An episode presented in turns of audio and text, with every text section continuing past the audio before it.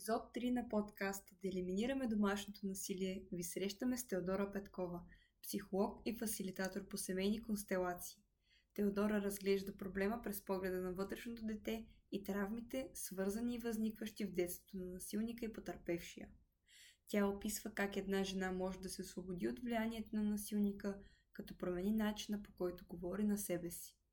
И не на последно място – Теодора описва как поемането или отхвърлянето на отговорност може да даде сила или да окове един човек във връзката му с неговия партньор.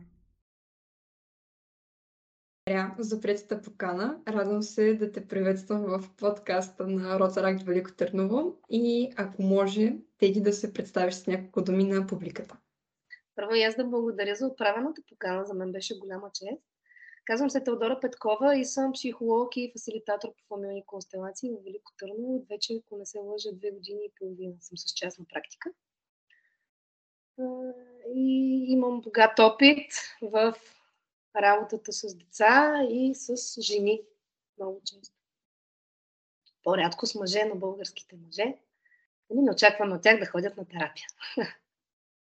Чудесно. Темата на разговор в този епизод е именно насочена към домашното насилие и в частност домашното насилие е оказвано върху жени.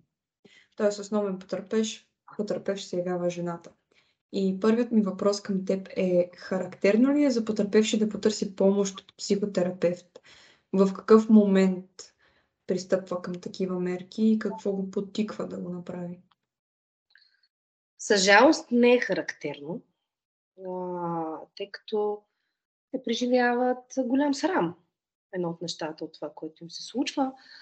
А, моментите, в които се осмеляват да потърсят такава помощ, са обикновено, когато има преживяване, че са достигнали едва ли не дъното и вече няма на къде. Но понякога и тогава може да е късно, защото голяма част, не голяма, но не малка част от това насилие завършва и с фатален край за жените. А има ли общи характеристики при хората, които са във връзки с насилие? Между насилника и жертвата или между всички жертви и всички насилници? Между всички жертви и всички насилници, макар че и втората гледна точка е интересна, така че може би може да разгледаме и двете. Ами аз може би ако разгледам между всички жертви и между всички насилници, то ще се разбере и по втората какво е общото. А, има, да, а, жертва, то е модел на жертва. А, ние не се раждаме така, но в един момент изработваме такива механизми, че може би е по-добре за нас. И когато изберем да сме жертва, то е все едно избираме да живеем през вътрешното си дете. На всеки един от нас има вътрешно дете, вътрешен родител, вътрешен възрастен. И когато сме в образа на вътрешното дете, той не може да носи, като детето по принцип, не може да носи отговорност за живота си. И несъзнавано ние започваме да търсим някой силен човек, който да е способен да носи отговорността за нас. И през проява на някакъв тип насилие на нас ни светва една лампа, че ето този човек е силен. И той носи отговорност. И аз мога да остана тук, нали, той ми гарантира уж някаква иллюзорна безопасност. При насилниците, съответно, те пък са с усещането, че трябва да държат контрола на всичко. И ако някъде го изпуснат, света им ще рухне. И всъщност през насилието те това правят. Страха да не рухне всичко. Те трябва да контролират. И тук всъщност взаимно си натискаме бутоните един на друг в такива връзки. И жертвите си остават при насилниците, защото те излъчват някаква, пак казвам, иллюзорна сила, защото това не е точно сила.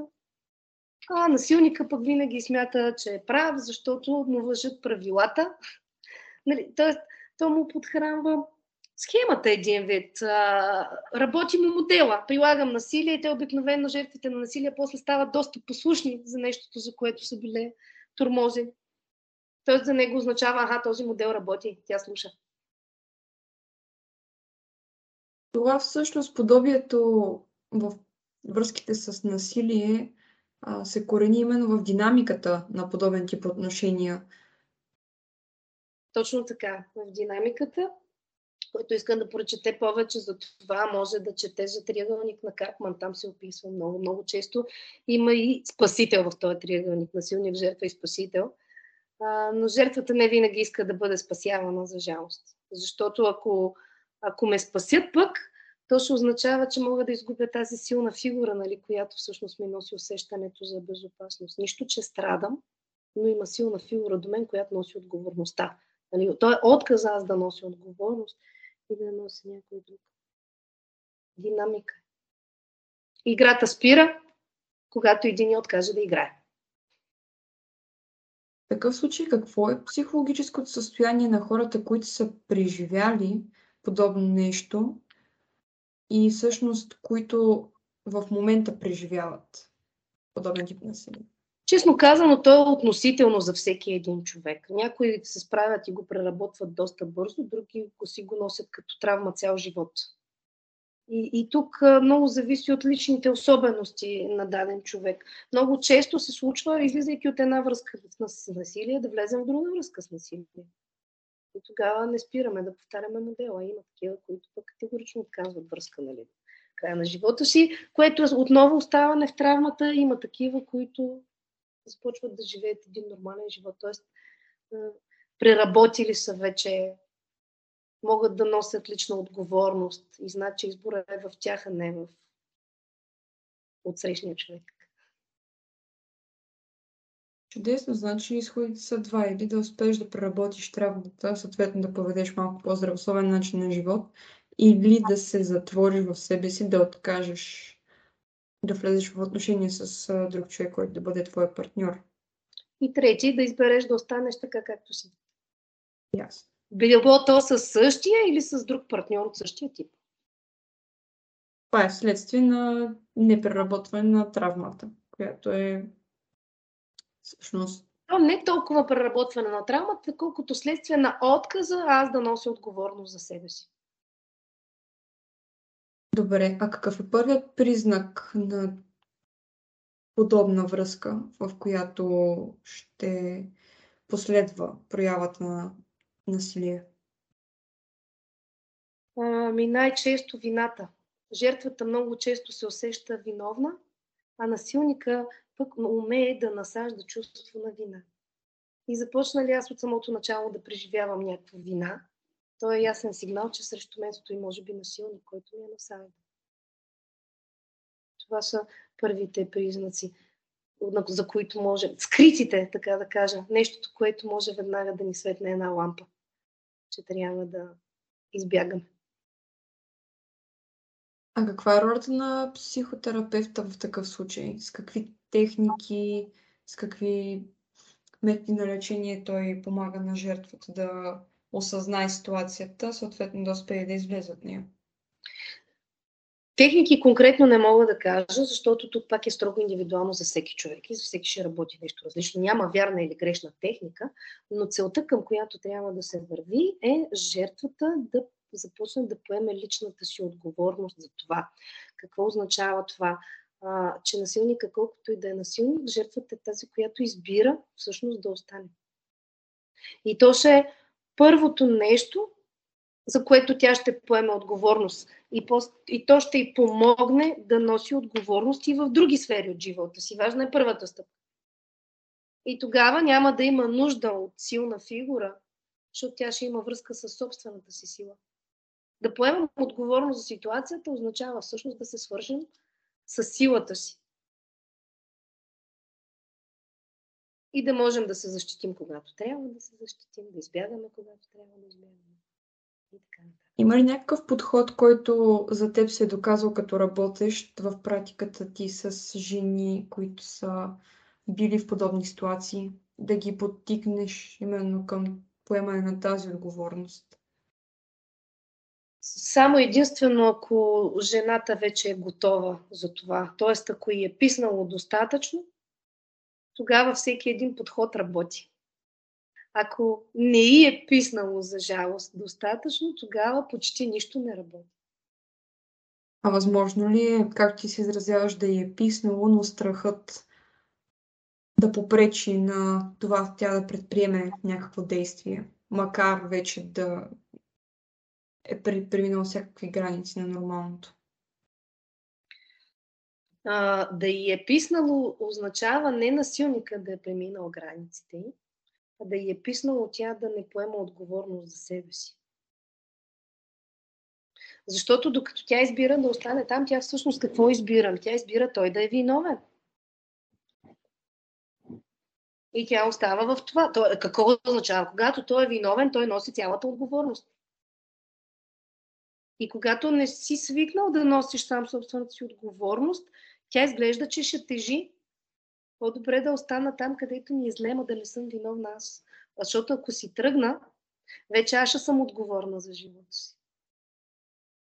Няма го това облегчение от отдаването на тази лична отговорност за личното състояние на човека. Защото не могат да го усетят. Те, ако си поемат отговорността, усещат облегчението, но да преди да я поемат, не знаят какво ще усетят. Ясно. Тоест страха от непознатото. И тук вече нали, всичко, което пък на съзнателно ниво, това е несъзнавания механизъм, всичко движи уж на съзнателно ниво. Ми той какво ще направи? А, нали, много, много страшно. Нали? Аз как ще се справя без него? Защото сега той е лош, ама ме пази. Дори от самия себе си, той ме пази. Ако си тръгна, той вече нали, няма, няма ме пази, ще да се пази аз.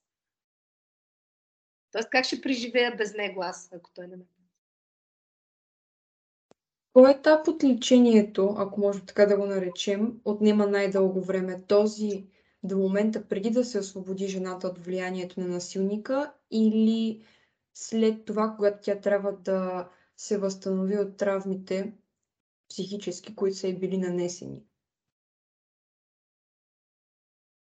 Те са свързани. Ако тя успее да се освободи от него, но в истинския смисъл на думата освободи, т.е. да спре да се страхува, тя автоматично няма да пази спомена за травмите. Няма да пази да са като травми. Те ще стоят по-скоро като индикация, като обеца на охото да й напомнят какво да не си причинява повече. Ако трябва да преминем към малко по голям мащаб, погледа върху който отправяме към проблема, смяташ ли, че хората постепенно започват да осъзнават значимостта и ролята на този социален проблем в нашето ежедневие? За съжаление не.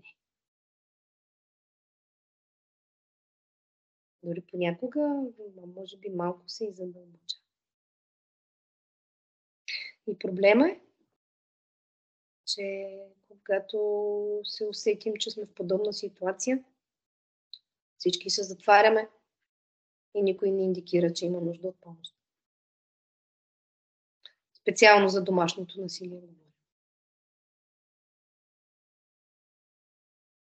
А има ли начин по който може според теб да се повиши информираността за този проблем? С подкастове като вашия. Много хубаво да го чуем. Надяваме се наистина посланието да достигне до хората, които се нуждаят да го получат. А и не само. Преди този запис споделихме разказ на жена, която е била потърпевша на домашно насилие. Mm-hmm. Как би коментирала ситуацията, начина на развитие на отношенията, поведението на насилника и на жертвата, развоя на ситуацията и евентуалния завършик?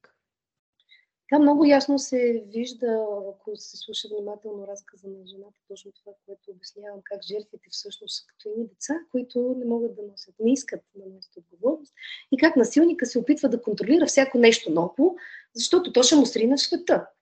Всъщност насилниците малко повече изглежда да ги е страх от жертвите при не, и как когато човек е готов да му се помогне, то нищо не може да бъде спряно. Много силно ми направи впечатление в разказа на жената, с цялото ми уважение, разбира се, към нея. А, как тя беше а, леко възмутена и беше направила впечатление, излизайки навън, следствие на насилието, приложено от а, мъжи, може би, не знам човек, с който е живял. Комшията нищо не е направил за нея, за да й помогне. Нали, ето, в смисъл не е моя отговорност, някой друг трябва.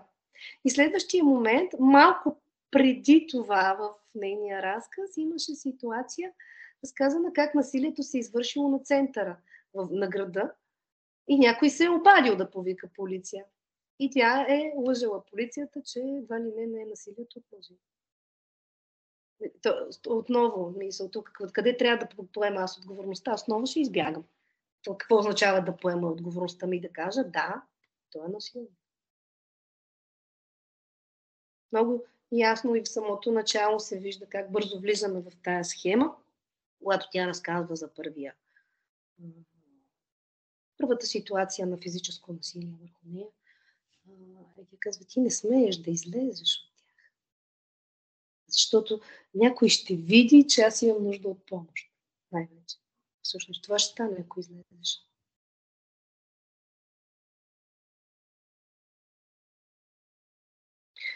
И момента, в който е готова, съответно, ако не се лъже, е била миналата година, когато е видяла нещо, гледала е, свързала се с журналистката. Но тогава какво? Тя е знаела, че ще има последствия. И как, какво всъщност казва това? Да поема отговорност за ставащ това действие и всички последствия. И това е момента, в който тя е готова да носи отговорност, то променя целия живот. И сега, както се казва, е щастливо самотна. Или доколкото може да е щастлива, малко страх винаги ще остане и то е нормално. Ще Истината е, че тук малко мога от личен опит да кажа. Аз също имам малък опит с домашното насилие. За мен промяната дойде, когато аз успях да си кажа, да, всеки ден аз избирах да остана с този човек. И тогава на моят живот започна да се променя към добро. И в разказа и съответно се вижда същото нещо, когато, когато си поемам отговорността. Когато спрем да сме жертви, насилието спира.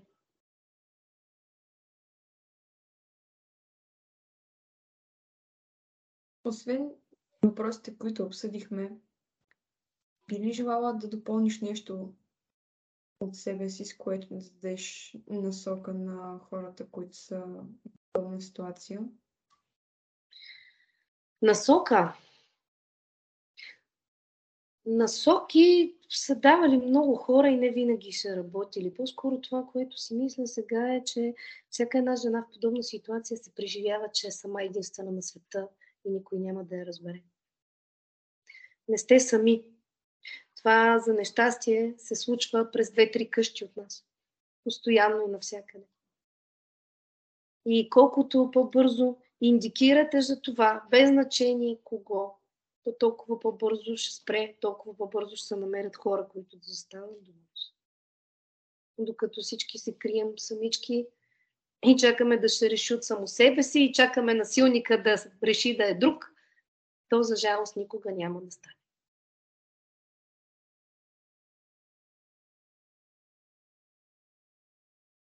Чудесно. Мисля, че това със сигурност